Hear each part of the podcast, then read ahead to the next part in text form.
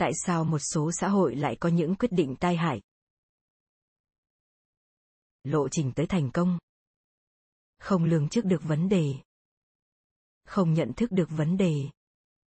Hành vi lý trí tai hại. Những giá trị tai hại. Những thất bại phi lý khác. Những giải pháp thất bại. Tín hiệu của hy vọng giáo dục là một quá trình liên quan tới hai đối tượng với những vai trò khác nhau đó là những giáo viên truyền đạt kiến thức cho sinh viên và những sinh viên tiếp thu kiến thức từ giáo viên. Thực tế, như mọi giáo viên có tư tưởng cởi mở phát hiện, giáo dục cũng còn là quá trình sinh viên truyền đạt kiến thức cho giáo viên của họ, qua việc không thừa nhận những gì mà giáo viên cho là đúng và đặt ra những câu hỏi mà trước đó giáo viên chưa hề nghĩ tới. Gần đây tôi cũng phát hiện ra điều này khi giảng dạy một khóa học về đề tài các xã hội đối phó với những vấn đề môi trường như thế nào, cho những sinh viên năm cuối rất tích cực tại trường Đại học California tại Los Angeles. UCLA của tôi. Quả thực, khóa học còn là một cuộc tổng duyệt sơ bộ những tài liệu cần thiết để viết cuốn sách này, khi đó tôi đã thảo xong một vài chương và đang lên kế hoạch viết những chương khác, và vẫn có thể có những thay đổi lớn. Sau khi làm quen với lớp, bài giảng đầu tiên của tôi là về sự sụp đổ của xã hội đảo phục sinh, đối tượng trong chương 2 của cuốn sách này. Trong phần thảo luận sau khi kết thúc bài giảng, câu hỏi tưởng như đơn giản khiến các sinh viên của tôi lúng túng nhất chính là câu thực tế trước đó tôi cũng còn chưa hiểu hết. Bằng cách nào một xã hội lại có thể đưa ra một quyết định rõ ràng là một thảm họa khi chặt tất cả những cây gỗ mà xã hội đó đang phụ thuộc vào chúng? Một sinh viên đã đặt câu hỏi mà tôi trước đó tôi cũng từng phân vân rằng, người phục sinh chặt cây cọ cuối cùng trên đảo đã nghĩ gì khi ông ta chặt nó? Với tất cả những xã hội khác mà tôi đề cập trong các bài giảng sau này, các sinh viên cũng thường đặt ra câu hỏi về cơ bản tương tự như câu hỏi này. Họ luôn hỏi một câu liên quan tới bài giảng là, còn bao lâu nữa con người vẫn tiếp tục cố tình phá hủy sinh thái? Hay ít nhất là biết rõ những hậu quả có thể xảy ra nhưng vẫn tàn phá môi trường. Bao lâu con người lại vô tình hay phá hủy môi trường mà không hề biết? Những sinh viên của tôi phân vân không biết liệu, nếu sau hàng trăm nữa mà con người vẫn còn tồn tại, con người của thế kỷ tới có ngạc nhiên trước những nhận thức mù quáng của chúng ta hiện nay giống như cách chúng ta nhìn nhận sự mù quáng của cư dân đảo phục sinh câu hỏi tại sao các xã hội lại tự hủy diệt bản thân bằng những quyết định tai hại không chỉ làm các sinh viên năm cuối tại trường UCLA của tôi ngạc nhiên mà còn cả các nhà lịch sử và các chuyên gia khảo cổ. Ví dụ, có lẽ cuốn sách được trích dẫn nhiều nhất về những xã hội sụp đổ là cuốn Sự sụp đổ của các xã hội phức tạp, do nhà khảo cổ Joseph Tenter viết qua việc đánh giá những lý giải khác nhau về sự sụp đổ của các xã hội cổ xưa tenter vẫn tỏ ra hoài nghi về khả năng có thể các xã hội này bị sụp đổ là do các nguồn tài nguyên môi trường cạn kiệt, bởi hậu quả đó dường như với ông là không thể xảy ra. Ông lập luận, giả thiết của quan điểm này phải là các xã hội này cứ ngồi đó và nhìn xã hội suy yếu dần mà không có bất kỳ hành động nào để ngăn chặn. Đây là một điều phi lý các xã hội phức tạp có những đặc tính là ra quyết định tập trung, có dòng thông tin lớn, sự phối hợp giữa các vùng lớn, có những kênh điều hành chính thức và cùng chia sẻ các nguồn tài nguyên. Phần lớn cấu trúc này dường như có khả năng, nếu không muốn nói là cố ý được thiết kế, chống lại những biến động và những yếu kém về hiệu suất. Với cấu trúc quản lý của họ và khả năng phân bổ cả các nguồn tài nguyên và sức lao động thì đối phó với những điều kiện môi trường bất lợi có thể là một trong những điều mà các xã hội phức tạp làm tốt nhất. Xin xem phần ví dụ, Isbell 1978. Có điều lạ lùng là các xã hội này sụp đổ khi phải đối mặt với đúng những điều kiện mà chúng được trang bị để đối phó các thành viên hay những người quản lý của một xã hội phức tạp thấy rõ rằng một nguồn tài nguyên quan trọng đang suy thoái thì dường như giả thiết hợp lý nhất là cần áp dụng một số biện pháp phù hợp nhằm hướng tới một giải pháp. Một giả thiết được chọn lựa. Và thất bại khi phải đối mặt với thảm họa. Đòi hỏi phải có sự thay đổi lớn khiến chúng ta lưỡng lự. Lý luận của tên tơ ám chỉ rằng các xã hội phức tạp dường như sẽ không thể sụp đổ do thất bại trong quản lý các nguồn tài nguyên môi trường. Nhưng rõ ràng qua tất cả những trường hợp được thảo luận trong cuốn sách này thì đều thấy thất bại đó xảy ra liên tục. Tại sao lại có nhiều xã hội mắc phải những sai lầm này? Các sinh viên năm cuối của tôi tại UCLA, và kể cả Joseph Tenter, đều nhận ra một hiện tượng thất bại. Gọi là thất bại của một quyết định tập thể ảnh hưởng tới toàn xã hội hay các tập thể khác. Tất nhiên vấn đề này cũng giống như thất bại của một quyết định cá nhân. Cá nhân ai cũng có thể có những quyết định sai lầm, như một cuộc hôn nhân không hạnh phúc, một vụ đầu tư xấu, một sai lầm khi chọn lựa nghề nghiệp, kinh doanh thất bại, v.v nhưng các quyết định tập thể còn chịu ảnh hưởng từ một số yếu tố khác như những xung đột lợi ích giữa các thành viên và những động lực của nhóm. Đây rõ ràng là một đề tài phức tạp mà một câu trả lời duy nhất không thể thích hợp cho mọi tình huống tôi thử phát họa một lộ trình các yếu tố góp phần tạo ra thất bại của quyết định tập thể. Tôi sẽ chia các yếu tố thành bốn giai đoạn. Đầu tiên, một tập thể có thể không tiên liệu được vấn đề trước khi nó xuất hiện trên thực tế. Thứ hai, khi vấn đề xuất hiện, tập thể này không nhận thức được nó. Thứ ba, khi đã nhận thức được vấn đề lại không cố gắng giải quyết nó. Thứ tư có thể họ đã cố gắng giải quyết nhưng không thành công. Mặc dù toàn bộ thảo luận về những lý do về sự thất bại và sụp đổ xã hội dường như có vẻ rất thất vọng, nhưng mặt khác lại là một đề tài đáng khích lệ. Đó là ra quyết định thành công. Có lẽ nếu chúng ta hiểu rõ những lý do tại sao các tập thể thường đưa ra những quyết định sai lầm, chúng ta có thể sử dụng kiến thức đó để ra những quyết định tập thể đúng đắn điểm dừng đầu tiên trên lộ trình của tôi là các tập thể có thể có những hành động tai hại bởi họ không tiên liệu được vấn đề trước khi nó xuất hiện, vì nhiều lý do một trong những lý do là trước đó họ chưa từng trải qua vấn đề đó, nên họ không hình dung ra nó một ví dụ điển hình là tình trạng lộn xộn mà những người Anh nhập cư gây ra cho bản thân khi họ du nhập cáo và thỏ từ Anh vào Australia trong những năm 1800. Hiện đây được đánh giá là hai trong số những ví dụ tai hại nhất về tác động của những sinh vật ngoại lai tới môi trường không phải bản địa của chúng. Xem chi tiết ở chương 13. Các sinh vật hại này càng gây thiệt hại nặng nề bởi chúng được cố tình du nhập với rất nhiều nỗ lực, chứ không phải tình cờ du nhập như những hạt cỏ dại nhỏ bé lẫn trong những đám cỏ khô được nhập khẩu và trong nhiều trường hợp phát triển thành những loài cỏ dại độc hại. Lũ cáo đuổi bắt và tiêu diệt nhiều loài động vật có vú bản địa của Australia trước kia chưa từng biết tới loài cáo, trong khi thỏ ngốn rất nhiều loài thực vật lẽ ra dành để chăn nuôi cừu và gia súc, lấn át những loài thú ăn cỏ bản địa và tàn phá đất đai bằng những chiếc hang của chúng. Do là lớp hậu sinh, nên hiện chúng ta coi việc những người Anh cố ý du nhập hai loài vật ngoại lai xâm hại này vào Australia là hành động cực kỳ xuẩn ngốc, gây thiệt hại hàng tỷ đô la. Từ nhiều ví dụ khác tương tự, ngày nay chúng ta nhận ra một điều rằng những hành vi du nhập thường gây ra những thiệt hại không lường trước được. Đó là lý do tại sao khi bạn tới Australia hay Tây Mỹ để du lịch hay vừa từ nước ngoài trở về, một trong những câu hỏi đầu tiên mà nhân viên nhập cư có thể hỏi bạn là bạn có mang theo loại cây, hạt hay động vật nào không, để đề phòng nguy cơ chúng thoát ra ngoài và trở thành địch hại. Từ vô số kinh nghiệm trước đây, giờ chúng ta đã học được cách tiên liệu. Nhưng không phải lúc nào cũng làm được ít nhất là nguy cơ gây hại của những loài sinh vật ngoại lai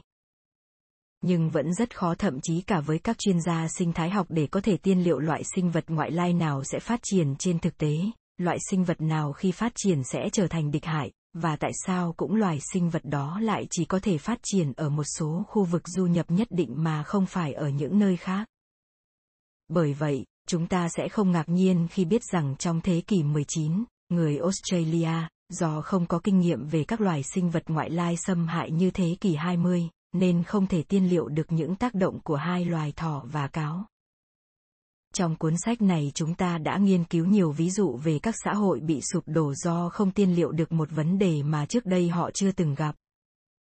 Bằng việc đầu tư lớn cho hoạt động săn hải mã để lấy ngà xuất khẩu sang châu Âu, người North ở Greenland khó có thể lường trước được rằng cuộc chiến thập tự chinh sẽ khiến thị trường ngà hải mã của họ bị sụp đổ do châu Âu lại tiếp cận được nguồn ngà voi của châu Phi và châu Á, hay việc những tảng băng trên biển tăng lên sẽ cản trở hoạt động vận tải đường biển sang châu Âu.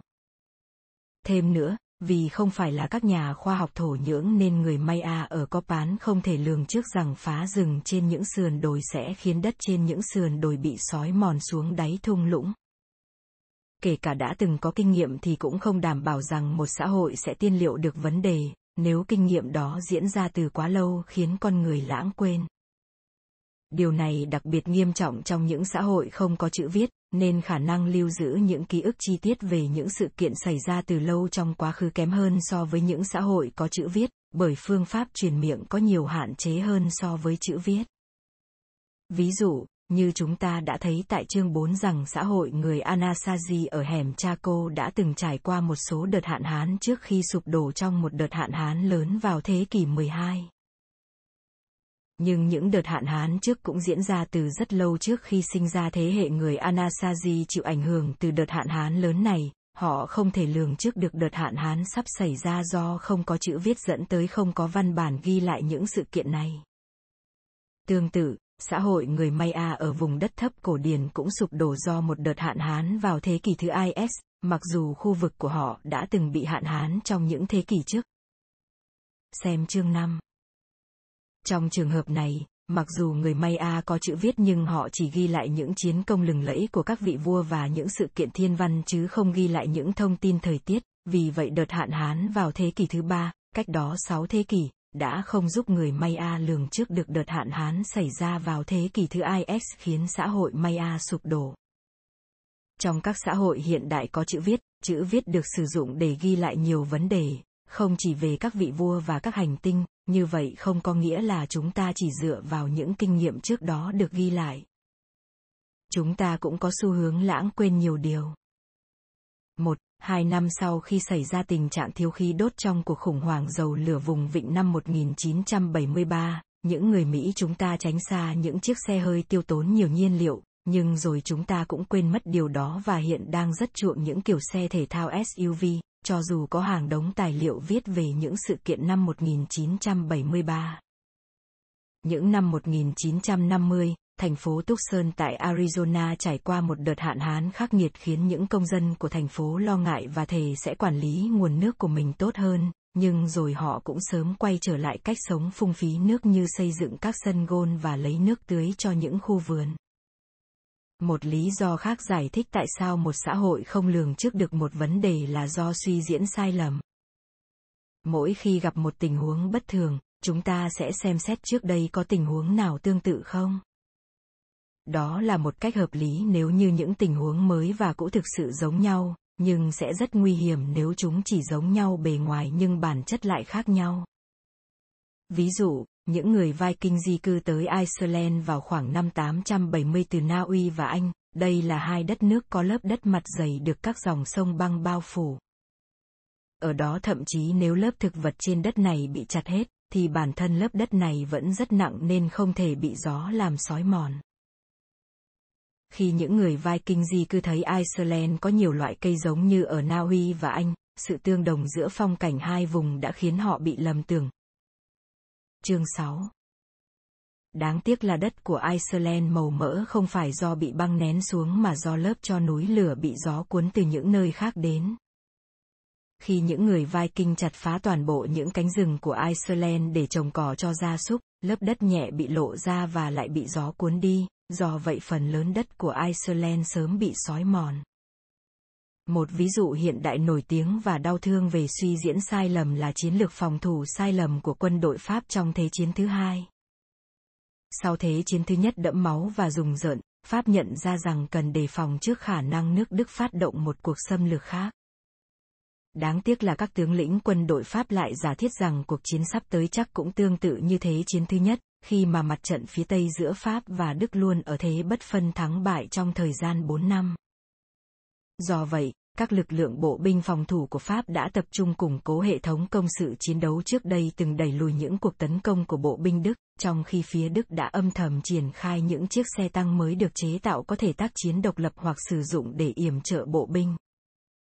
Bởi vậy, khi Thế chiến thứ hai xảy ra, Mặc dù Pháp đã xây dựng một hệ thống công sự phức tạp và tốn kém mang tên phòng tuyến Maginot để bảo vệ vùng biên giới phía đông chống lại Đức, nhưng giới tướng lĩnh quân đội Đức, do đã từng bị đánh bại trong Thế chiến thứ nhất, nhận ra cần phải có một chiến lược khác, nên đã sử dụng xe tăng làm lực lượng tiên phong thay cho bộ binh trong các cuộc tấn công hoặc tổ chức xe tăng thành những đơn vị thiết giáp riêng. Bởi vậy Đức dễ dàng vượt qua phòng tuyến Maginot, thọc qua địa hình được rừng che phủ mà phía Pháp tin rằng tăng khó có thể vượt qua, và đã đánh bại nước Pháp chỉ trong vòng có 6 tuần. Do những suy diễn sai lầm về thế trận sau Thế chiến thứ nhất, giới tướng lĩnh Pháp đã phạm phải một sai lầm phổ biến, đó là các vị tướng thường lập kế hoạch tác chiến cho cuộc chiến tranh sắp diễn ra với giả định nó giống hệt như cuộc chiến trước, nhất là nếu họ là người chiến thắng trong cuộc chiến trước đó.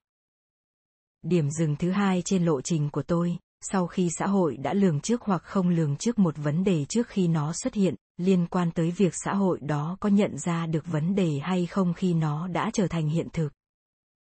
Ít nhất có ba lý do khiến một xã hội không nhận ra vấn đề, cả ba lý do này đều xuất hiện phổ biến trong môi trường kinh doanh và học thuật của thế giới. Thứ nhất, nguồn gốc của một số vấn đề rất khó nhận thấy. Ví dụ, chất dinh dưỡng tạo nên độ màu của đất nhưng mắt người không thể nhận ra, và chỉ con người hiện đại mới có thể tiến hành các phân tích hóa học để xác định độ màu của đất. Tại Australia, Mangareva, vùng đất Tây Nam nước Mỹ và nhiều nơi khác, phần lớn độ màu của đất đã bị mưa rửa trôi trước khi con người tới định cư ở đây. Khi con người đến và bắt đầu trồng trọt hoa màu, số hoa màu này nhanh chóng làm cạn kiệt số chất dinh dưỡng còn lại nên khiến hoạt động nông nghiệp bị thất bát. Những vùng đất bạc màu này thường có vẻ ngoài là những thảm thực vật tươi tốt nhưng thực chất phần lớn các chất dinh dưỡng trong hệ sinh thái được tích tụ trong chính các loài thực vật chứ không phải trong đất, và chúng sẽ mất đi nếu thảm thực vật bị tàn phá. Không có cách nào để những người khai hoang đầu tiên ở Australia và Mangareva phát hiện ra vấn đề đất bạc màu, cũng như nông dân ở những vùng đất có lớp muối nằm sâu dưới đất.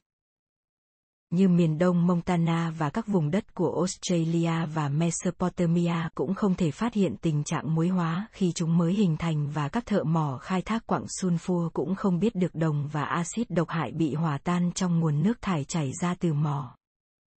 Một lý do phổ biến khác khiến vấn đề không được phát hiện sau khi nó trở thành hiện thực đó là những người quản lý sống ở những nơi xa xôi, không sâu sát với thực tế, một nguy cơ thường xảy ra ở bất kỳ xã hội hay doanh nghiệp lớn nào. Ví dụ, chủ đất tư nhân và cũng là công ty khai thác gỗ lớn nhất Montana hiện nay không sinh sống hay đặt trụ sở ngay trong bang, mà ở Seattle, Washington cách đó tới 645 km. Không thường xuyên hiện diện tại nơi sản xuất, nên ban lãnh đạo công ty có thể không nhận ra rằng họ đang phải đối mặt với vấn đề lớn là cỏ dại trong các khu rừng của mình những công ty quản lý tốt sẽ không bị bất ngờ khi thường xuyên cử các nhân viên quản lý tới hiện trường để kiểm tra công việc thực tế. Một người bạn đầy trách nhiệm của tôi khi còn là chủ tịch một trường đại học, đã thường xuyên chơi bóng rổ với các sinh viên năm cuối để theo dõi nắm bắt tư tưởng của sinh viên. Trái ngược với thất bại do người quản lý ở quá xa là sự thành công trong quản lý do ở ngay tại nơi sản xuất một phần lý do tại sao người Tikopia trên hòn đảo nhỏ bé của mình, và cư dân cao nguyên New Guinea trong các thung lũng của họ, lại quản lý thành công nguồn tài nguyên trong thời gian hơn một ngàn năm, là bởi tất cả mọi cư dân trên đảo hoặc thung lũng quen thuộc toàn bộ vùng lãnh thổ mà xã hội của họ đang sinh sống. Có lẽ tình huống phổ biến nhất khiến các xã hội không nhận thức được vấn đề là bởi vấn đề đó diễn ra từ từ, trong suốt thời gian dài, và có sự dao động lên xuống lớn. Ví dụ điển hình của thế giới hiện đại là hiện tượng khí hậu toàn cầu nóng dần lên. Hiện chúng ta đã nhận ra rằng trong những thập kỷ gần đây, nhiệt độ toàn thế giới đang từ từ tăng lên. Tuy nhiên, không phải khí hậu mỗi năm đều tăng chính xác 0,01 độ so với năm trước. Thay vào đó, như chúng ta đều biết, khí hậu hàng năm dao động rất thất thường. Mùa hè năm nay nhiệt độ tăng 3 độ so với năm trước, mùa hè tới nhiệt độ lại tăng 2 độ, nhưng mùa hè năm sau lại giảm tới 4 độ, năm sau nữa giảm 1 độ, rồi lại tăng 5 độ. Với những dao động lớn và thất thường như vậy, phải mất nhiều năm mới phát hiện ra xu hướng tăng trung bình 0,01 độ mỗi năm giữa những dấu hiệu mơ hồ này. Đó là lý do tại sao mới vài năm trước đây, những nhà khí hậu học lão luyện nhất vẫn còn nghi ngờ thực tế khí hậu toàn cầu nóng dần lên, giờ đã phải công nhận thực trạng đó. Khi tôi viết những dòng này, Tổng thống Mỹ Bush vẫn không tin có hiện tượng khí hậu toàn cầu nóng lên và cho rằng cần phải nghiên cứu kỹ hơn. Những cư dân Greenland thời Trung Cổ cũng gặp phải những khó khăn tương tự để nhận ra khí hậu của họ đang dần trở nên lạnh đi, người Maya và người Anasazi cũng vấp phải khó khăn để nhận thức rằng khí hậu của họ đang dần trở nên hanh khô hơn. Các chính trị gia sử dụng thuật ngữ bình thường hóa dần dần để chỉ những xu hướng diễn ra từ từ, ẩn náu bên trong những dao động lớn. Nếu thực trạng kinh tế, giáo dục, tắc nghẽn giao thông, hay bất cứ điều gì đang diễn biến ngày càng tồi tệ hơn nhưng với tốc độ rất chậm, thì cũng khó nhận ra rằng tình hình năm sau tồi tệ hơn năm trước chỉ một chút ít, vì vậy tiêu chuẩn quan trọng trong sự bình thường hóa chính là sự chuyển dịch từ từ và khó nhận ra. Phải mất vài thập kỷ, trong đó mỗi năm thay đổi dần dần thì con người mới choáng váng nhận ra một điều rằng những điều kiện xã hội của vài thập kỷ trước tốt hơn bây giờ nhiều, và sự thay đổi đó dần dần được chấp nhận như một điều bình thường. Một thuật ngữ khác liên quan sự bình thường hóa dần dần là hội chứng quên phong cảnh, có nghĩa là quên phong cảnh xung quanh 50 năm trước trông như thế nào, bởi nó thay đổi dần dần, từng năm một. Một ví dụ khác là tình trạng các dòng sông băng và những đồng tuyết của Montana tan chảy dần do khí hậu toàn cầu nóng dần lên. Xem chương 1. Khi còn niên thiếu, tôi đã tới nghỉ hè ở lưu vực Big Hole của Montana trong hai năm 1953 và 1956, mãi tới 42 năm sau tôi mới quay trở lại vào năm 1998, kể từ đó năm nào tôi cũng tới đây. Trong các ký ức sinh động thời niên thiếu về vùng Big Hole của tôi là tuyết trên những đỉnh núi xa xa, thậm chí ngay cả giữa mùa hè, tôi cũng thấy một dải trắng phía chân trời bao quanh cả vùng. Tôi cũng còn nhớ một buổi cắm trại cuối tuần, tôi và hai cậu bạn đã trèo lên một dải tuyết kỳ diệu. Không sống ở đây trong thời kỳ khí hậu dao động và tiết tan dần trong mùa hè trong suốt 42 năm, nên năm 1998 khi trở lại Big Hâu, tôi đã sững sờ và buồn bã khi thấy nhiều giải tuyết đã biến mất, và thực tế đã tan chảy toàn bộ vào năm 2001 và 2003. Khi hỏi bạn bè là những cư dân Montana về sự thay đổi này thì họ rất ít nhận ra điều đó. Họ vô tình so sánh thay đổi mỗi năm của giải băng. Hay lúc đó mới phát hiện ra giải băng đã mất. Do thường xuyên sinh sống ở Montana nên sự bình thường hóa dần dần hay hội chứng quên phong cảnh khiến họ khó hình dung phong cảnh nơi đây từ những năm 1950 hơn so với tôi. Đây chính là một nguyên nhân quan trọng khiến con người không nhận ra một vấn đề đang dần phát triển, cho tới khi quá muộn. Tôi cho rằng hội chứng quên phong cảnh có thể giải đáp một phần câu hỏi của các sinh viên của tôi ở UCLA, cư dân đảo phục sinh nghĩ gì khi chặt cây cọ cuối cùng trên đảo. Chúng ta không thể hình dung ra một sự thay đổi đột ngột tới mức, năm nay, cả hòn đảo vẫn được bao phủ bởi một rừng cọ cao được sử dụng vào nhiều mục đích trong cuộc sống như để nấu rượu, cung cấp thực phẩm và gỗ để vận chuyển và dựng tượng. Năm sau chỉ còn lại đúng một cây cọ mà một cư dân nào đó trên đảo vẫn tiếp tục chặt thì đúng là một hành động tự phá hoại xuẩn ngốc. Nhiều khả năng những cánh rừng thay đổi trong một thời gian dài và hầu như không thể nhận ra. Vâng, năm nay chúng tôi chặt vài cây ở chỗ này, năm sau lại chặt vài cây ở chỗ khác nhưng rồi những cây non sẽ mọc lại ngay tại khu đất bị bỏ hoang đó. Chỉ có những cư dân già nhất trên đảo, khi hồi tưởng về thời thơ ấu của họ, mới có thể nhận ra sự khác biệt. Còn cái họ khó có thể lĩnh hội thấu đáo những câu chuyện mà cha mẹ chúng kể về một rừng cây cao, cũng như hai cậu con trai 17 tuổi của tôi cũng không thể hiểu hết câu chuyện mà vợ chồng tôi kể về Los Angeles cách đây 40 năm trông như thế nào. Dần dần, số cây trên đảo phục sinh ít đi, nhỏ đi và tầm quan trọng trong đời sống cũng giảm đi. Tại thời điểm cây cọ trưởng thành cuối cùng bị chặt, thì từ trước đó rất lâu, loài thực vật này đã không còn bất kỳ vai trò nào trong nền kinh tế trên đảo.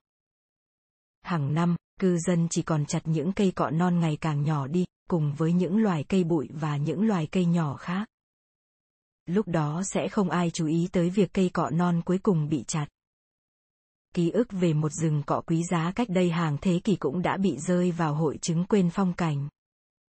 Không giống như đảo Phục Sinh, tốc độ phá rừng trên khắp Nhật Bản thời kỳ đầu Tokugawa diễn ra rất nhanh nên dễ dàng khiến các tướng quân nhận ra phong cảnh bị thay đổi mạnh và nên họ thấy cần thiết phải áp dụng các biện pháp ngăn chặn phá rừng và khôi phục nó. Điểm dừng thứ ba trên lộ trình dẫn tới một quyết định thất bại là điều diễn ra thường xuyên nhất, đáng kinh ngạc nhất, và đòi hỏi phải thảo luận kỹ lưỡng nhất bởi nó thể hiện dưới nhiều hình thức khác nhau. Trái ngược với những gì Joseph Tenter và hầu như bất kỳ ai khác đều trông đợi, hóa ra các xã hội thường không cố gắng giải quyết vấn đề cho dù đã nhận ra nó. Có nhiều lý do dẫn tới thất bại này nằm dưới cái mà các nhà kinh tế và các nhà khoa học xã hội gọi là hành vi lý trí, xuất phát từ xung đột lợi ích giữa con người. Đó là việc một số người có thể đặt quyền lợi của bản thân lên trên quyền lợi của xã hội bằng những hành vi gây hại cho người khác các nhà khoa học gọi hành vi đó là lý trí, rất chính xác bởi nó vận dụng lý lẽ chính xác, mặc dù có thể bị lên án về mặt đạo đức. Thông thường thủ phạm biết rằng họ sẽ không phải chịu trách nhiệm về hành vi xấu xa của mình, nhất là nếu không có quy định của pháp luật về hành vi đó hoặc có nhưng thực thi không nghiêm túc. Họ cảm thấy an toàn bởi những kẻ vi phạm thường tập trung có số lượng ít và có động cơ cao do triển vọng chắc chắn được hưởng lợi lớn và ngay lập tức, trong khi gây thiệt hại cho một số lượng lớn các cá nhân. Còn những người thua thiệt chỉ có rất ít động cơ để phản đối, bởi mỗi người chỉ thiệt hại một chút ít và trong trường hợp nếu mưu đồ chiếm đoạt của nhóm thiểu số không thành công thì họ cũng chỉ nhận được một phần lợi ích nhỏ bé, không chắc chắn và xa xôi. Những ví dụ minh họa cho lý do này chính là những khoản trợ cấp vô lý, chính phủ phải chi những khoản tiền lớn để hỗ trợ những ngành sẽ bị thua lỗ nếu không được trợ cấp, như các ngành thủy sản, mía đường ở Mỹ, và trồng bông ở Australia. Được trợ cấp gián tiếp thông qua việc chính phủ gánh chịu chi phí nước tưới tiêu. Chỉ có ít ngư dân và người trồng cây ngoan cố vận động cho những khoản trợ cấp này bởi đó là phần lớn thu nhập của họ, trong khi những người thua thiệt là tất cả những người đóng thuế ít lên tiếng về những khoản trợ cấp bởi đó chỉ là một khoản tiền rất nhỏ ẩn trong hóa đơn thuế của mỗi công dân. Các phương pháp của một tập thể thiểu số lợi dụng một tập thể đa số lớn hơn đặc biệt thường xuất hiện trong một số hình thái dân chủ nhất định trao quyền quyết định cho những tập thể nhỏ, như các nghị sĩ của các tiểu bang nhỏ trong nước Mỹ. Thượng nghị sĩ, hay những đảng phái tôn giáo nhỏ ở Israel có ảnh hưởng lớn tới cán cân quyền lực tới mức mà hệ thống chính trị của Hà Lan không thể có được. Một hình thái phổ biến của hành vi lý trí xấu xa là tốt cho tôi, xấu cho anh và tất cả những người khác, hay có thể nói thẳng đó là sự ích kỷ. Một ví dụ đơn giản là hầu hết những ngư dân Montana đều đánh bắt cá hồi, chỉ vài người thích đánh bắt loài cá chó, loài cá ăn thịt không phải là loài bản địa của miền Tây Montana, nên những người này đã lén lút du nhập bất hợp pháp giống cá này vào một số sông, hồ ở miền Tây Montana, hậu quả là chúng đã ăn thịt những con cá hồi và hủy hoại ngành đánh bắt cá hồi. Cá chó mang lại lợi ích cho một vài ngư dân nhưng lại gây thiệt hại lớn hơn cho những người đánh cá hồi. Một ví dụ khác mà trong đó số người thua thiệt nhiều hơn và số tiền thiệt hại cũng lớn hơn. Tới tận năm 1971, khi đóng cửa một mỏ khai thác khoáng sản, các công ty khai thác mỏ ở Montana vẫn để nó nguyên si như khi khai thác, để mặc đồng, thạch tín và axit ngấm vào các dòng sông, bởi pháp luật bang Montana không yêu cầu các công ty mỏ phải làm sạch môi trường sau khi đóng cửa mỏ. Năm 1971, tiểu bang Montana thực tế đã thông qua một đạo luật quy định việc này, nhưng các công ty mỏ phát hiện ra rằng họ có thể khai thác các loại quặng có giá trị và sau đó tuyên bố phá sản thì sẽ không phải trả khoản chi phí làm sạch. Hậu quả là các công dân Montana phải gánh chịu khoản chi phí 500 triệu đô la làm sạch môi trường và ban lãnh đạo của công ty khai thác mỏ Mỹ ý thức được rằng pháp luật cho phép họ tiết kiệm tiền cho công ty, và tăng cường lợi ích cá nhân của mình thông qua các khoản tiền lương và thưởng cao, bằng cách gây ra tình trạng hỗn độn rồi để lại gánh nặng cho xã hội giải quyết. Có thể dẫn chứng vô số những ví dụ khác về những hành vi tương tự trong thế giới kinh doanh, nhưng nó không phổ biến tới mức như một số người hoài nghi nghĩ. Trong trường tới chúng ta sẽ nghiên cứu hàng loạt hậu quả từ mệnh lệnh trong kinh doanh để kiếm tiền cho tới phạm vi của các quy định, pháp luật của chính phủ và thái độ thừa nhận của công chúng. Một hình thái xung đột quyền lợi đặc biệt đã trở nên nổi tiếng dưới cái tên bi kịch của Trung, nó liên quan chặt chẽ tới những xung đột gọi là thế khó xử của tù nhân và logic của hành động tập thể. Hãy xem xét một tình huống mà trong đó nhiều người tiêu dùng đang thu hoạch một nguồn tài nguyên thuộc sở hữu chung của cộng đồng, như những ngư dân đánh bắt cá trên một vùng biển, hay thả cừu trên một đồng cỏ chung. Nếu tất cả mọi người đều thu hoạch quá mức nguồn tài nguyên, thì nó sẽ trở nên cạn kiệt do tình trạng đánh bắt cá quá mức hay chăn thả ra súc quá mức, nên tài nguyên giảm sút hay thậm chí tuyệt chủng, và tất cả mọi người tiêu dùng đều phải gánh chịu hậu quả. Bởi vậy, nếu biện pháp thu hoạch hạn chế hay không thu hoạch quá mức được áp dụng sẽ mang lại lợi ích chung cho tất cả những người tiêu dùng. Nhưng nếu không có quy định pháp luật có hiệu lực về số lượng tài nguyên mỗi người tiêu dùng được phép thu hoạch, thì ai cũng viện lý do. Nếu tôi không đánh bắt cá, hay không chăn thả gia súc của mình thì những người khác cũng sẽ làm, vì vậy tội gì tôi phải hạn chế đánh bắt cá quá mức hay chăn thả gia súc quá mức. Hành vi lý trí lúc đó sẽ là thu hoạch tài nguyên trước khi người khác kịp thu hoạch, cho dù hậu quả hiển nhiên có thể là phá hủy lợi ích chung và gây thiệt hại cho tất cả những người khác. Thực tế, mặc dù logic này gây ra hậu quả nhiều nguồn tài nguyên chung bị khai thác quá mức và bị tàn phá, thì nó cũng bảo tồn nhiều nguồn tài nguyên khác mặc dù vẫn được thu hoạch trong hàng trăm, thậm chí hàng ngàn năm. Trong số những hậu quả đáng tiếc có tình trạng khai thác quá mức và sụp đổ của phần lớn các ngành đánh bắt hải sản lớn, và sự tuyệt chủng của hàng triệu loài động vật. Những loài thú có vú lớn, chim và loài bò sát trên tất cả những hòn đảo ngoài khơi hay những lục địa mà con người định cư lần đầu tiên trong vòng 50.000 năm qua. Những kết quả tốt đẹp bao gồm việc duy trì các nghề cá, những cánh rừng và những nguồn nước ở các địa phương như nghề đánh bắt cá hồi và các hệ thống tưới tiêu của Montana mà tôi đã mô tả trong chương 1. Đằng sau những kết quả tốt đẹp này là ba giải pháp khác xen nhau được phát triển để bảo vệ một nguồn tài nguyên phổ biến trong khi vẫn cho phép thu hoạch một cách bền vững. Một giải pháp rõ ràng là để cho chính phủ hay một số lực lượng bên ngoài tham gia bảo vệ tài nguyên, cho dù những người tiêu dùng muốn hay không, để bắt buộc người tiêu dùng phải tuân thủ các chỉ tiêu khai thác tài nguyên, như những tướng quân và lãnh chúa thời kỳ Tokugawa ở Nhật Bản, các hoàng đế Inca ở vùng Andes, và các hoàng tử cùng những chủ đất giàu có trong thế kỷ 16 ở Đức đã áp dụng với việc khai thác gỗ. Tuy nhiên, đây là điều không thực tế trong một số trường hợp.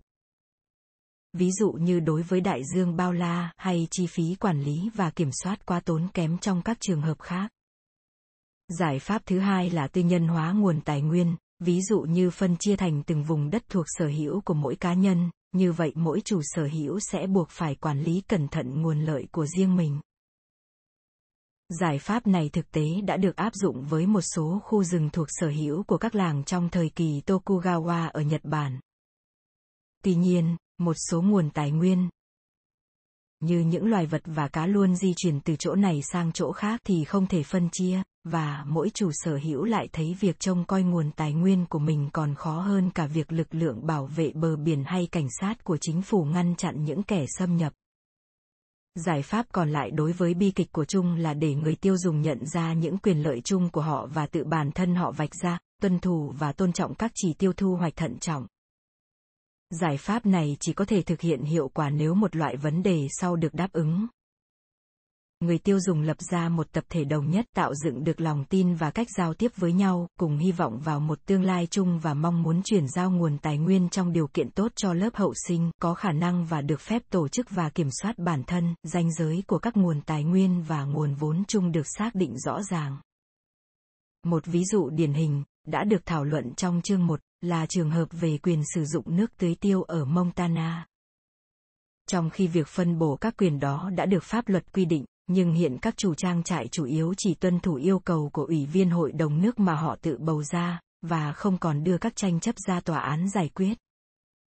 Ví dụ về các tập thể thống nhất quản lý cẩn thận các nguồn tài nguyên mà họ hy vọng sẽ chuyển giao cho lớp con cháu mình là các cư dân đảo Tikopia, cư dân cao nguyên New Guinea, các bộ lạc người da đỏ và những tập thể khác đã được thảo luận trong chương 9.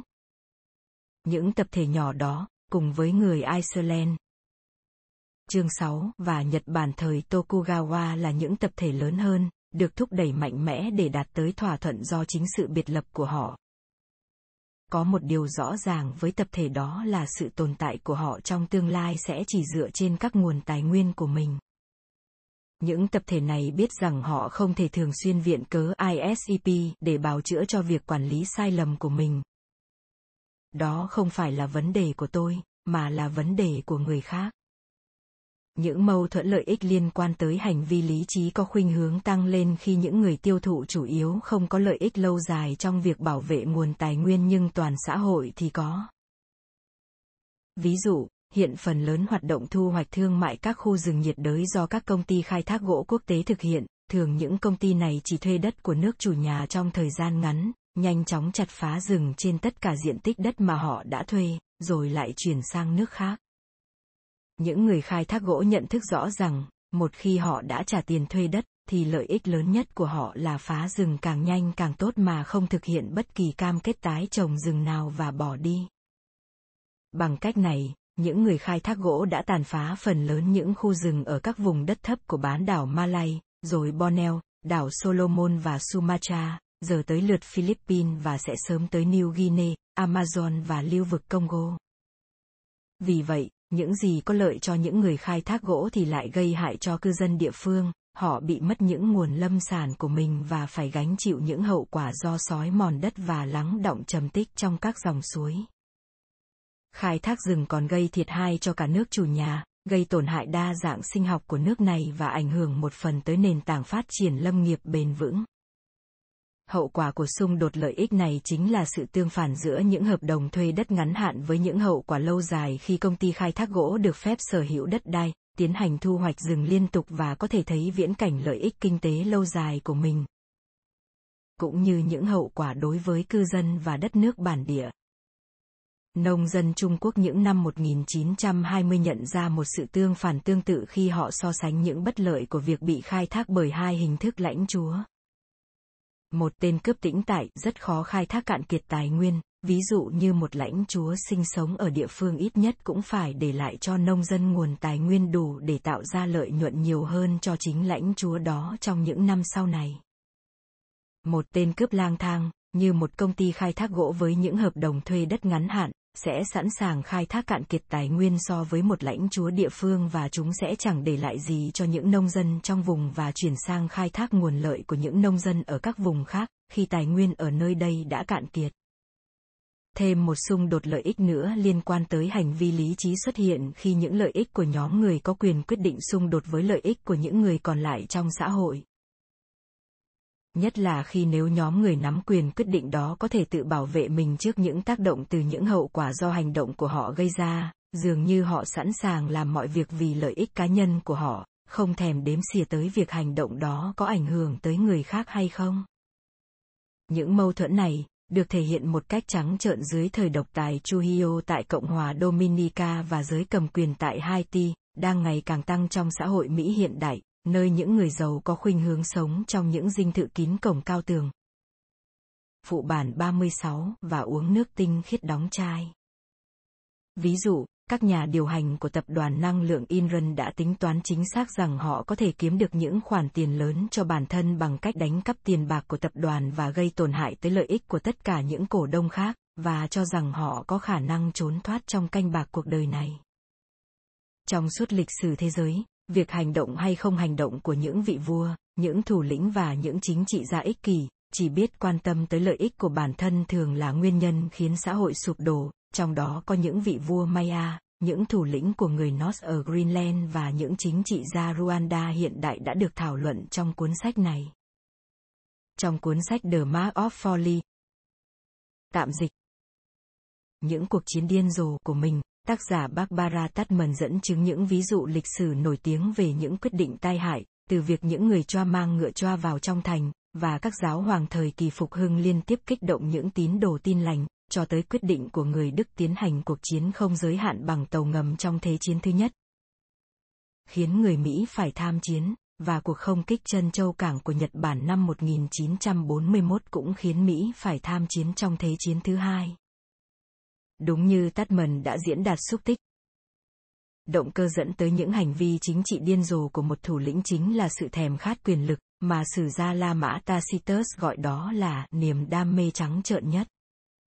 Chính do thèm khát quyền lực nên các thủ lĩnh trên đảo Phục Sinh và các vị vua Maya có những hành động khiến hoạt động phá rừng càng thêm trầm trọng chứ không ngăn chặn nó, bởi địa vị và uy tín của họ phụ thuộc vào việc dựng những bức tượng và những đền đài ngày càng lớn hơn so với các đối thủ của mình. Họ rơi vào một cuộc đua tinh thần, trong đó bất kỳ thủ lĩnh hay vị vua nào dựng những bức tượng hay đền đài nhỏ hơn sẽ bị coi thường và mất quyền lực, cho dù điều đó lại giúp bảo vệ những cánh rừng. Đây là một vấn đề phổ biến trong cạnh tranh về thanh thế được đánh giá chỉ trong một khoảng thời gian ngắn. Ngược lại, thất bại trong việc giải quyết vấn đề đã được nhận thức do xung đột quyền lợi giữa nhóm người nắm quyền quyết định và đám đông dân chúng sẽ ít xảy ra trong những xã hội mà những nhóm người quyết định không thể tách mình ra khỏi những hậu quả do hành động của họ gây ra chúng ta sẽ thấy trong chương cuối cùng sự nhận thức cao về môi trường của người Hà Lan. Kể cả các chính trị gia của họ mang lại kết quả là do phần lớn dân chúng, cả những chính trị gia và những thường dân, đều sống trên vùng đất nằm dưới mực nước biển, nơi chỉ có những con đê chắn ngang giữa họ và nguy cơ ngập lụt, nên những quy hoạch đất đai ngớ ngẩn của các chính trị gia có thể cũng gây nguy hiểm cho chính bản thân họ. Tương tự, những người đàn ông mạnh mẽ, Bigman ở cao nguyên New Guinea cũng sống trong những căn lều như những người khác, và do đó rất có trách nhiệm trong việc đáp ứng nhu cầu cần thiết của xã hội trong việc trồng rừng bền vững. Xem chương 9. Tất cả những ví dụ trong các trang trước minh họa cho những tình huống mà trong đó một xã hội không cố gắng giải quyết một vấn đề đã nhận ra bởi việc duy trì vấn đề mang lại lợi ích cho một số người.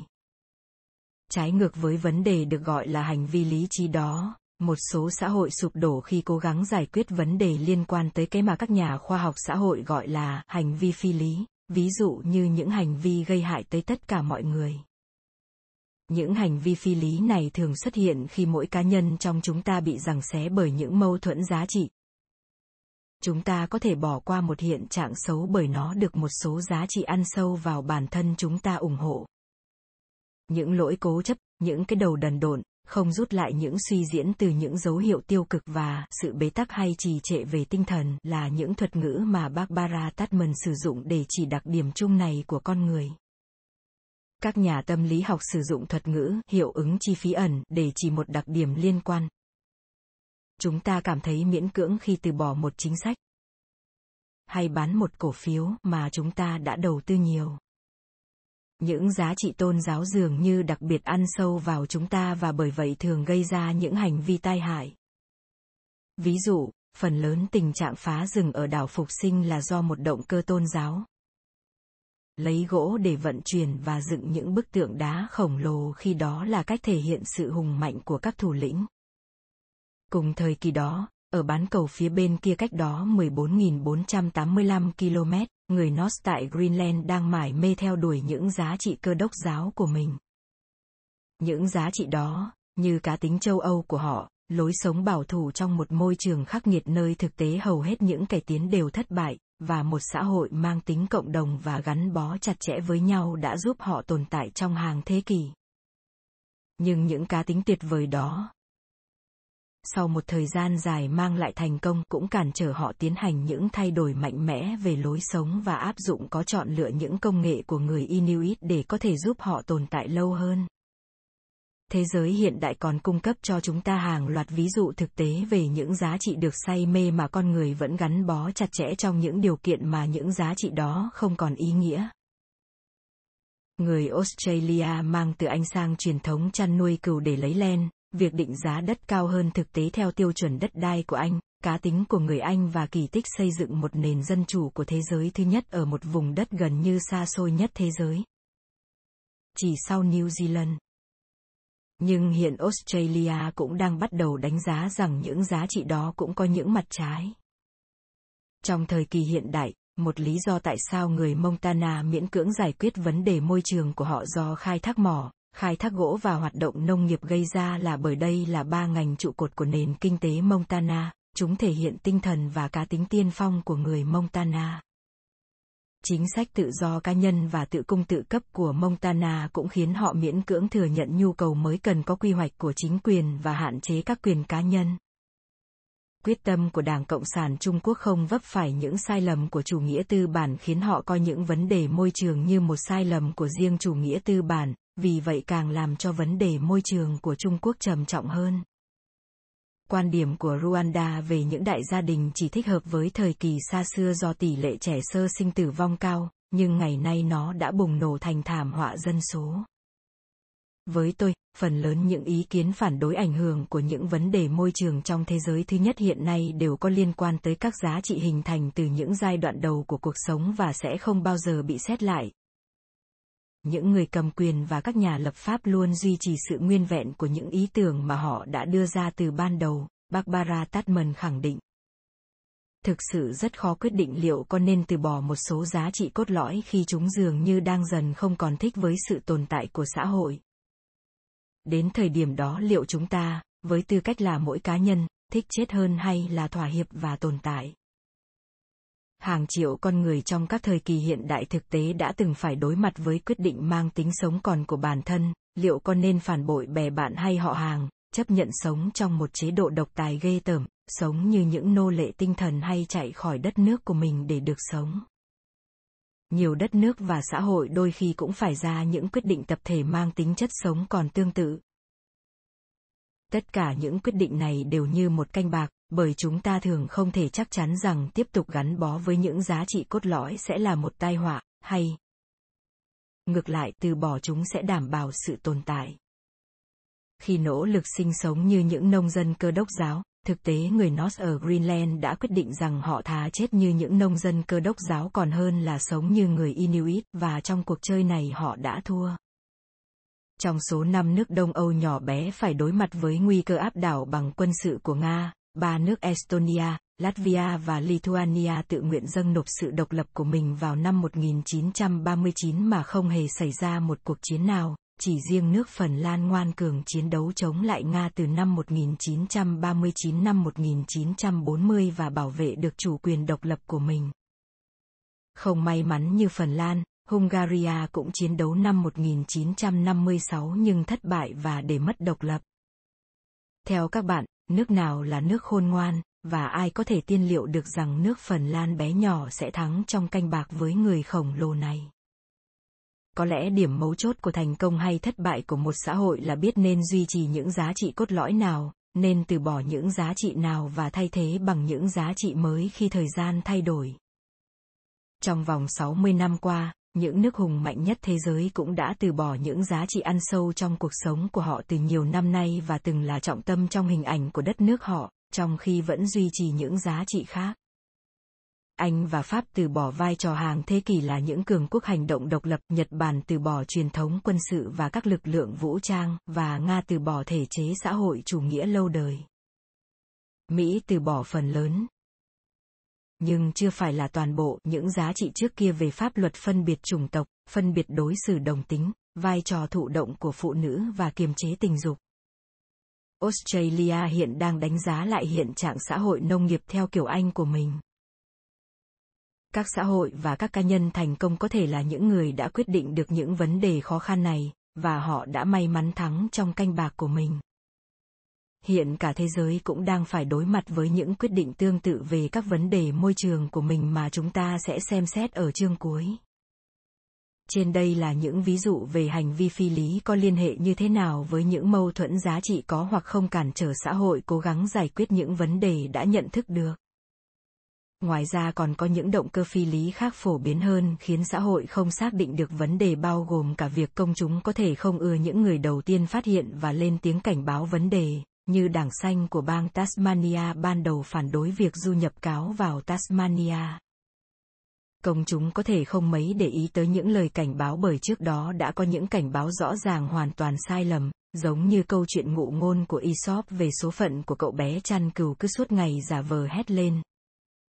sói, và khi sói xuất hiện thật thì cậu đã phải khóc lóc, van xin được giúp đỡ nhưng vẫn bị mọi người lờ đi.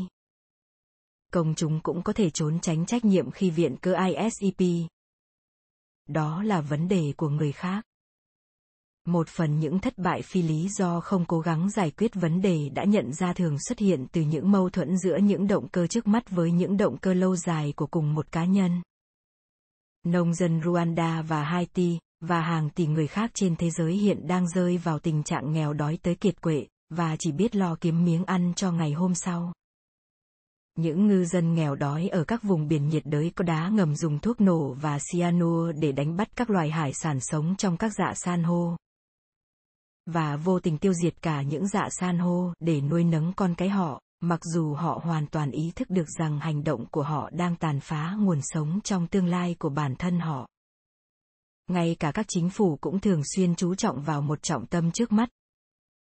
họ cảm thấy bị áp lực bởi những tai họa sắp diễn ra và chỉ chú ý tới những vấn đề sắp bùng nổ. Ví dụ, một người bạn của tôi hiện có mối quan hệ mật thiết với chính quyền liên bang hiện nay tại Washington DC cho tôi biết rằng, lần đầu tiên tới thăm Washington sau cuộc bầu cử toàn quốc năm 2000, anh thấy các lãnh đạo của chính phủ mới chỉ chú trọng một điều mà anh gọi là trọng tâm 90 ngày, họ chỉ nói về những vấn đề có nguy cơ gây tai họa trong vòng 90 ngày. Các nhà kinh tế biện hộ cho những trọng tâm phi lý chú trọng vào những lợi ích ngắn hạn là hành vi chiết khấu, những lợi ích của tương lai. Họ lý luận rằng thu hoạch tài nguyên ngay từ bây giờ tốt hơn là để sau này mới thu hoạch, bởi lợi nhuận từ những gì thu hoạch được hôm nay có thể đầu tư, và từ đó lãi suất đầu tư có thể được tích lũy từ bây giờ cho tới thời điểm dự kiến thu hoạch trong tương lai, nên việc thu hoạch ngay từ bây giờ chắc chắn sẽ giá trị hơn thu hoạch trong tương lai. Trong trường hợp này, những thế hệ mai sau sẽ phải gánh chịu những hậu quả xấu, nhưng họ lại không thể biểu quyết hay phàn nàn từ bây giờ. Còn có một số lý do khác mang tính suy diễn nhiều hơn có thể khiến một xã hội không cố gắng giải quyết vấn đề đã nhận ra. Thứ nhất là hiện tượng tâm lý đám đông được nhận thức rõ trong quá trình ra quyết định ngắn hạn mỗi cá nhân tự coi mình là thành viên của một tập thể hay một đám đông có tính gắn kết lớn, nhất là những người có tình cảm bị kích động, nên họ có thể bị lôi cuốn ủng hộ quyết định của tập thể. Mặc dù nếu được phép nhận xét vấn đề một cách độc lập và không bị hối thúc thì chính những cá nhân này có thể sẽ phản đối quyết định đó. Như nhà viết kịch người đức Schiller viết, bất cứ ai có óc xét đoán và biết suy nghĩ, nhưng nếu là thành viên của một đám đông thì ngay lập tức anh ta sẽ trở thành một kẻ đần độn. Trong số những ví dụ của lịch sử về ảnh hưởng của tâm lý đám đông có sự ủng hộ nhiệt tình của châu Âu thời Trung Cổ đối với cuộc chiến thập tự chinh, việc tăng cường đầu tư quá mức cho hoa tulip của Hà Lan tại giai đoạn đỉnh điểm từ năm 1634 đến năm 1636. Gọi là hội chứng hoa tulip, những cuộc săn lùng phù thủy diễn ra theo chu kỳ như vụ xét xử phù thủy Salem năm 1692, và việc những đám đông nhanh chóng trở nên điên cuồng khi bị bộ máy tuyên truyền điêu luyện của phát xít Đức kích động trong những năm 1930. Một hiện tượng tâm lý đám đông tương tự khác ở quy mô nhỏ hơn, điềm tĩnh hơn có thể xuất hiện trong tập thể những người có quyền quyết định mà Irving Janis gọi là ý tưởng tập thể nhất là khi một tập thể nhỏ gắn kết. Như những cố vấn của Tổng thống Kennedy trong vụ khủng hoảng vịnh con lợn, hay các cố vấn của Tổng thống Johnson khi cuộc chiến Việt Nam leo thang cố gắng đưa ra một quyết định trong những tình huống căng thẳng, dưới sức ép và nhu cầu mong muốn giành được sự ủng hộ và tán thành chung có thể gây ra tình trạng kìm nén những nghi ngờ và những ý kiến phê bình, cùng chia sẻ những ảo tưởng, một sự thống nhất hấp tấp và cuối cùng là một quyết định tai hại cả tâm lý đám đông và ý tưởng tập thể có thể có tác động trong một thời gian dài chứ không phải chỉ vài giờ đồng hồ, thậm chí có thể kéo dài tới vài năm. Có một điều vẫn chưa rõ ràng đó là những ảnh hưởng của hai hiện tượng này tới những quyết định tai hại về các vấn đề môi trường bộc lộ trong hàng thập kỷ hay hàng thế kỷ. Lý do suy đoán cuối cùng mà tôi cần đề cập đối với hiện tượng không cố gắng giải quyết vấn đề đã nhận ra đó là tâm lý phủ nhận. Đây là một thuật ngữ kỹ thuật định nghĩa chính xác tâm lý cá nhân và được truyền tải thành văn hóa dân gian. Nếu bạn nhận thức điều gì đó trong trạng thái tình cảm đau buồn, trong tiềm thức bạn có thể kìm nén hay phủ nhận nó để tránh nỗi đau bạn không chịu nổi, cho dù hậu quả của việc bỏ qua nhận thức đó có thể sẽ trở thành tai họa. Thường những trạng thái tình cảm phải chịu trách nhiệm nhiều nhất về tâm lý phủ nhận là sợ hãi, tức giận và đau buồn. Những minh chứng điển hình bao gồm ngăn chặn những hồi ức về những gì đáng sợ đã trải qua, hay không chấp nhận ý nghĩ khả năng vợ, chồng, con cái hay những người bạn thân đang chết dần bởi những ý nghĩ đó khiến họ đau đớn. Hãy xem xét ví dụ về một lưu vực sông nhỏ nằm dưới một con đập cao, nếu con đập đó vỡ, nước lụt sẽ nhấn chìm và cuốn trôi tất cả người dân trong thung lũng xuống vùng hạ lưu xa xôi. Khi các nhà điều tra xã hội hỏi những người sống dưới chân đập rằng họ có lo lắng con đập sẽ vỡ không, thì sẽ là bình thường khi những người sống càng xa đập thì càng ít lo lắng so với những người sống gần đập.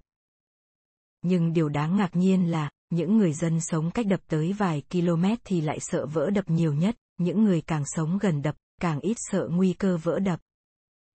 Có nghĩa là, những người sống ngay dưới đập, và có nhiều nguy cơ bị nhấn chìm nhất nếu vỡ đập lại tỏ ra chẳng hề lo sợ. Đó chính là hiện tượng tâm lý phủ nhận. Cách duy nhất để bảo vệ sự tỉnh táo của con người khi hàng ngày phải nhìn vào đập là phủ nhận khả năng nó có thể bị vỡ. Mặc dù tâm lý phủ nhận là một hiện tượng tâm lý cá nhân rõ ràng nhưng dường như nó cũng áp dụng với tâm lý tập thể. Cuối cùng, thậm chí sau khi một xã hội đã tiên liệu được, nhận thức được hay đã cố gắng giải quyết vấn đề, thì xã hội đó vẫn có thể bị sụp đổ vì một số lý do rõ ràng như có thể vấn đề nằm ngoài khả năng giải quyết hiện tại của họ, hoặc có giải pháp xử lý vấn đề nhưng lại cực kỳ tốn kém, hay những nỗ lực của chúng ta không đủ mạnh và quá muộn. Một số nỗ lực giải quyết vấn đề lại mang lại những kết quả trái với dự kiến khiến vấn đề càng trở nên tồi tệ hơn, như trường hợp du nhập cóc mía vào Australia để kiểm soát các loài sinh vật gây hại, hay nỗ lực dập cháy rừng ở phía tây nước Mỹ. Nhiều xã hội trước kia, như Iceland thời Trung Cổ không có những kiến thức sinh học cụ thể như hiện nay cho phép chúng ta đối phó với những vấn đề của họ tốt hơn. Nhiều vấn đề khác hiện vẫn chưa tìm ra giải pháp xử lý. Ví dụ, hãy trở lại chương 8 về sự sụp đổ của người Norse ở Greenland sau khoảng thời gian tồn tại 4 thế kỷ. Có một thực tế khắc nghiệt là, trong 5.000 năm cuối, điều kiện khí hậu lạnh giá của Greenland và nguồn tài nguyên hạn chế, dao động thất thường của nó đã trở thành khó khăn mà con người không thể vượt qua được để thiết lập một nền kinh tế bền vững và kéo dài. Bốn thế hệ thổ dân Mỹ kế tiếp nhau chuyên sinh sống bằng săn bắn, hái lượm đã cố gắng vượt qua những khó khăn này nhưng cuối cùng cũng sụp đổ trước cả người Norse. Người Inuit là dân tộc thành công nhất khi duy trì được lối sống tự cung tự cấp ở Greenland trong suốt 700 năm, nhưng đó cũng là một cuộc sống đầy vất vả và nạn đói thường xuyên xảy ra. Người Inuit hiện đại giờ không còn sẵn lòng sinh sống chỉ với những công cụ bằng đá truyền thống, xe trực tiếp do chó kéo và đánh bắt cá voi bằng phương pháp thủ công với những con thuyền làm bằng da, mà không sử dụng công nghệ hiện đại và lương thực nhập khẩu. Chính quyền Greenland hiện đại giờ vẫn chưa phát triển được một nền kinh tế tự cung tự cấp mà không phải phụ thuộc vào viện trợ nước ngoài. Chính phủ tiếp tục thử nghiệm lại việc chăn nuôi gia súc giống như người Norse từng làm và cuối cùng cũng phải từ bỏ nhưng vẫn tiếp tục trợ cấp cho những trang trại chăn nuôi cừu không thể tự kiếm được lợi nhuận. Không có gì đáng ngạc nhiên khi tất cả những điều kiện lịch sử đó khiến người Norse ở Greenland cuối cùng phải sụp đổ. Tương tự, kết cục sụp đổ cuối cùng của người Anasazi ở Tây Nam nước Mỹ cũng nên được nhìn nhận dưới quan điểm nhiều nỗ lực xây dựng các xã hội nông nghiệp lâu dài trong môi trường khắc nghiệt với các hoạt động nông nghiệp cuối cùng đã thất bại. Trong số những vấn đề ngoan cố nhất hiện nay là những vấn đề liên quan tới việc du nhập các loài sinh vật hại, thường rất khó loại trừ hay kiểm soát một khi chúng đã phát triển. Ví dụ, hiện bang Montana vẫn tiếp tục phải chi tới hàng trăm triệu đô la mỗi năm để ngăn chặn giống cỏ rậm lá Leafy Spurt và những loài cỏ dại du nhập khác. Không phải là người Montana không cố gắng diệt trừ chúng, mà chỉ đơn giản bởi lúc này chưa tìm ra biện pháp tiêu diệt chúng một cách hiệu quả. Giống cỏ Leafy Spurt có dễ ăn sâu tới 6 mét, quá dài để có thể nhổ bằng tay, và giá các loại hóa chất diệt chúng lên tới khoảng 200 đô la lít. Australia đã cố gắng lập hàng rào, nuôi cáo, săn bắn, dùng xe ủi, virus gây bệnh myxomatosis và Kalichi virus để ngăn chặn sự sinh sôi của loài thỏ, nhưng cho tới nay chúng vẫn tiếp tục tồn tại mặc dù tất cả những biện pháp trên đã được áp dụng. Vấn đề cháy rừng thảm khốc tại vùng núi phía tây nước Mỹ, nơi có khí hậu hanh khô vẫn có thể được kiểm soát bằng những kỹ thuật quản lý như giảm lượng nhiên liệu gây cháy bằng cách tỉa mỏng những cây ở tầng thấp và di chuyển những cây gỗ chết ra khỏi rừng. Đáng tiếc đây là giải pháp rất tốn kém. Số phận của giống chim sẻ ven biển Dusky của Florida cũng là một minh chứng tương tự cho thất bại do vấn đề chi phí, nó cũng là cái giá phải trả cho sự trần trừ. Quá ít, quá muộn. Khi môi trường sống của loài chim sẻ này đang dần bị thu hẹp, thì các hành động bảo vệ chúng lại bị trì hoãn bởi những cuộc tranh cãi không dứt rằng liệu môi trường sống của chúng đã thực sự tới mức cần được bảo vệ hay chưa. Thời điểm Cục Thủy sản và Đời sống hoang dã của Mỹ đồng ý mua lại môi trường sống còn lại của chim sẻ với giá cao 5 triệu đô la vào cuối những năm 1980, thì môi trường sống này đã bị suy thoái tới mức chim sẻ đã chết hết. Sau đó lại bùng lên những cuộc tranh cãi rằng có nên gây lại giống từ những con chim sẻ cuối cùng đang nuôi giữ có dòng giống gần với loài chim sẻ ven biển Scott hay không, và sau đó tái phát triển loài chim sẻ ven biển Dusky thuần chủng hơn bằng phương pháp lai giống ngược. Tới khi chính quyền chấp thuận giải pháp này thì những con chim sẻ Dusky đang bị nuôi giữ đã trở nên quá già. Cả nỗ lực bảo tồn môi trường sống và gây giống loài chim sẻ này sẽ rẻ hơn và dễ thành công hơn nếu được bắt đầu sớm hơn. Bởi vậy xã hội con người và các tập thể nhỏ hơn có thể ra những quyết định tai hại bởi hàng loạt lý do như không dự đoán trước được vấn đề, không nhận thức được vấn đề khi nó trở thành hiện thực, không nỗ lực giải quyết vấn đề khi đã nhận ra và không thành công khi nỗ lực giải quyết vấn đề chương này bắt đầu bằng lời kể của tôi về sự hoài nghi của sinh viên của tôi và của joseph tenter rằng các xã hội có thể để các vấn đề môi trường lấn át họ. Giờ, ở phần cuối của chương này, chúng ta dường như đã tới gần một điểm hoàn toàn đối lập. Chúng ta đã xác định được hàng loạt vấn đề có thể khiến các xã hội sụp đổ. Đối với mỗi lý do đó mỗi chúng ta có thể dựa trên những kinh nghiệm sống riêng để suy nghĩ về những tập thể mà chúng ta biết rằng đã gặp một số thất bại vì lý do cụ thể đó nhưng có một điều rõ ràng rằng không phải xã hội nào cũng thất bại khi giải quyết vấn đề của mình bởi nếu vậy giờ tất cả chúng ta đã chết hoặc đang phải sống trong những điều kiện của thời kỳ đồ đá cách đây 13.000 năm. Thay vào đó, chỉ những trường hợp sụp đổ điển hình được lấy làm ví dụ cho cuốn sách này, một cuốn sách có giới hạn về một số xã hội nhất định, chứ không phải bộ sách giáo khoa về tất cả các xã hội trong lịch sử. Trong chương 9, chúng ta đã thảo luận cụ thể một số ví dụ điển hình về những xã hội thành công. Vậy tại sao một số xã hội lại thành công và những xã hội khác thì thất bại theo những cách rất đa dạng như thảo luận trong cuốn sách này? Tất nhiên, một phần lý do liên quan tới những khác biệt giữa những môi trường chứ không phải giữa những xã hội. Một số môi trường có nhiều vấn đề khó khăn hơn những môi trường khác. Ví dụ, greenland biệt lập và lạnh giá có nhiều khó khăn hơn so với miền nam na uy, nơi xuất thân của nhiều người khai hoang ở greenland. Tương tự, đảo phục sinh có độ cao thấp so với mực nước biển, ở vị trí có vĩ độ cao biệt lập cùng với khí hậu hanh khô cũng có nhiều thách thức hơn so với Haiti có độ cao cao hơn, nằm trong vùng xích đạo, ít biệt lập và khí hậu ẩm ướt, nơi có thể tổ tiên của cư dân đảo phục sinh từng sinh sống một thời gian.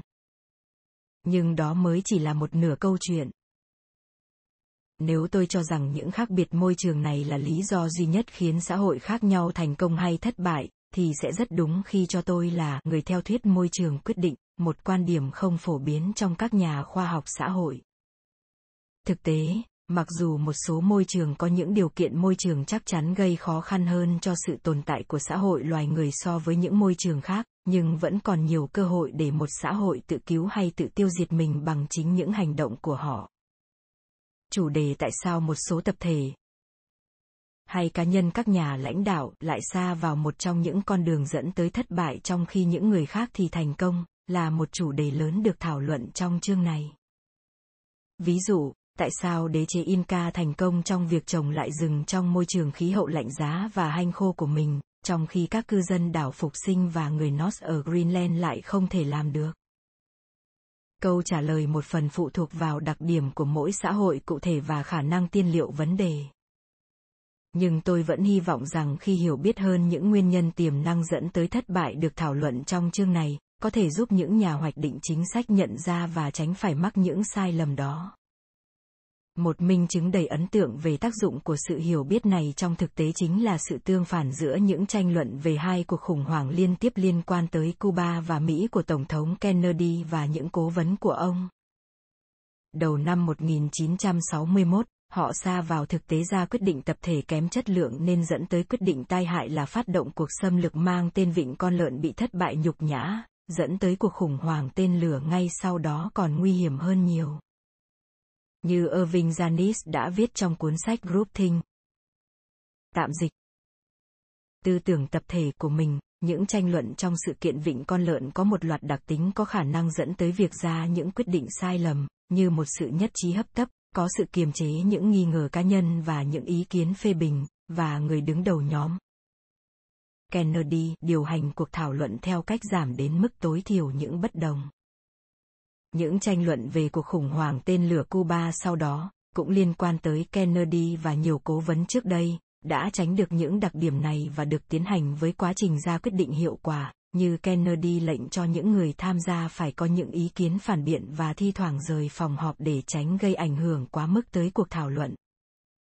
Tại sao quá trình ra quyết định trong hai cuộc khủng hoảng của Cuba lại khác nhau tới vậy? Phần lớn lý do là bởi bản thân Kennedy đã suy nghĩ nhiều sau sự kiện Vịnh Con Lợn năm 1961, nên ông buộc các cố vấn phải suy nghĩ nhiều hơn để tìm ra nguyên nhân khiến họ ra một quyết định sai lầm.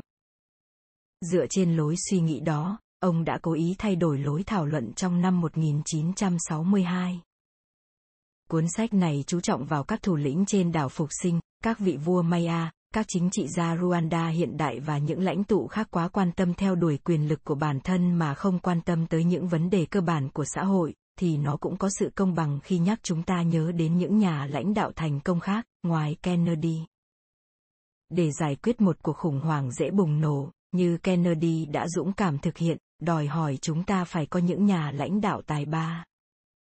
Nhưng nó cũng đòi hỏi người lãnh đạo phải dũng cảm nhận biết được đâu là vấn đề đang phát sinh hay chỉ là một vấn đề tiềm tàng và áp dụng những biện pháp mạnh mẽ để giải quyết vấn đề trước khi nó trở thành một cuộc khủng hoảng dễ bùng nổ.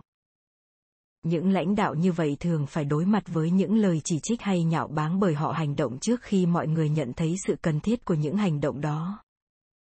nhưng cũng còn nhiều nhà lãnh đạo can đảm sáng suốt và mạnh mẽ như vậy xứng đáng để chúng ta ngưỡng mộ Họ là những tướng quân của Tokugawa đã chặn đứng tình trạng phá rừng từ rất lâu trước khi chúng trở thành thảm họa như đảo Phục Sinh, Joaquin Balaguer. Cho dù vì bất kỳ động cơ nào đã ủng hộ mạnh mẽ các biện pháp bảo vệ môi trường ở phía đông bán đảo Hispaniola, phần Cộng hòa Dominica, trong khi những đồng nhiệm ở phía Tây Haiti không làm được như vậy, những thủ lĩnh người Ticopia chịu trách nhiệm trước quyết định diệt trừ loài lợn gây hại cho môi trường trên đảo, Mặc dù lợn là loài vật được yêu quý tại Melanesia, và giới lãnh đạo Trung Quốc áp dụng chính sách kế hoạch gia đình trước khi dân số Trung Quốc trở nên quá đông và có thể trở thành thảm họa dân số như ở Rwanda. Những nhà lãnh đạo đáng khâm phục đó còn bao gồm Thủ tướng Đức Konrad Adenauer và những lãnh đạo Tây Âu khác quyết định hy sinh lợi ích của đất nước để thống nhất châu Âu thành một cộng đồng kinh tế châu Âu, với mục tiêu chính là giảm khả năng gây ra những cuộc chiến tranh khác ở châu Âu. Chúng ta cũng ngưỡng mộ không chỉ những nhà lãnh đạo dũng cảm, mà cả những dân tộc dũng cảm như người Phần Lan, người Hungaria, người Anh, người Pháp, người Nhật Bản, người Australia và những dân tộc khác, những dân tộc đã quyết định nên giữ lại những giá trị quan trọng nào và bỏ đi những giá trị không còn thích hợp cho cuộc sống. Những ví dụ về những nhà lãnh đạo dũng cảm và những dân tộc dũng cảm mang lại cho tôi niềm hy vọng. Họ khiến tôi tin rằng cuốn sách này mặc dù có vẻ như chỉ tập trung vào một chủ đề bi quan nhưng thực tế lại là một cuốn sách lạc quan. Qua việc phản ánh sâu sắc những nguyên nhân khiến các xã hội trước đây sụp đổ, chúng ta, giống như Tổng thống Kennedy năm 1961 và 1962, có thể thay đổi cách suy nghĩ, cách hành động và tăng cơ hội thành công trong tương lai. Phụ bản ảnh 32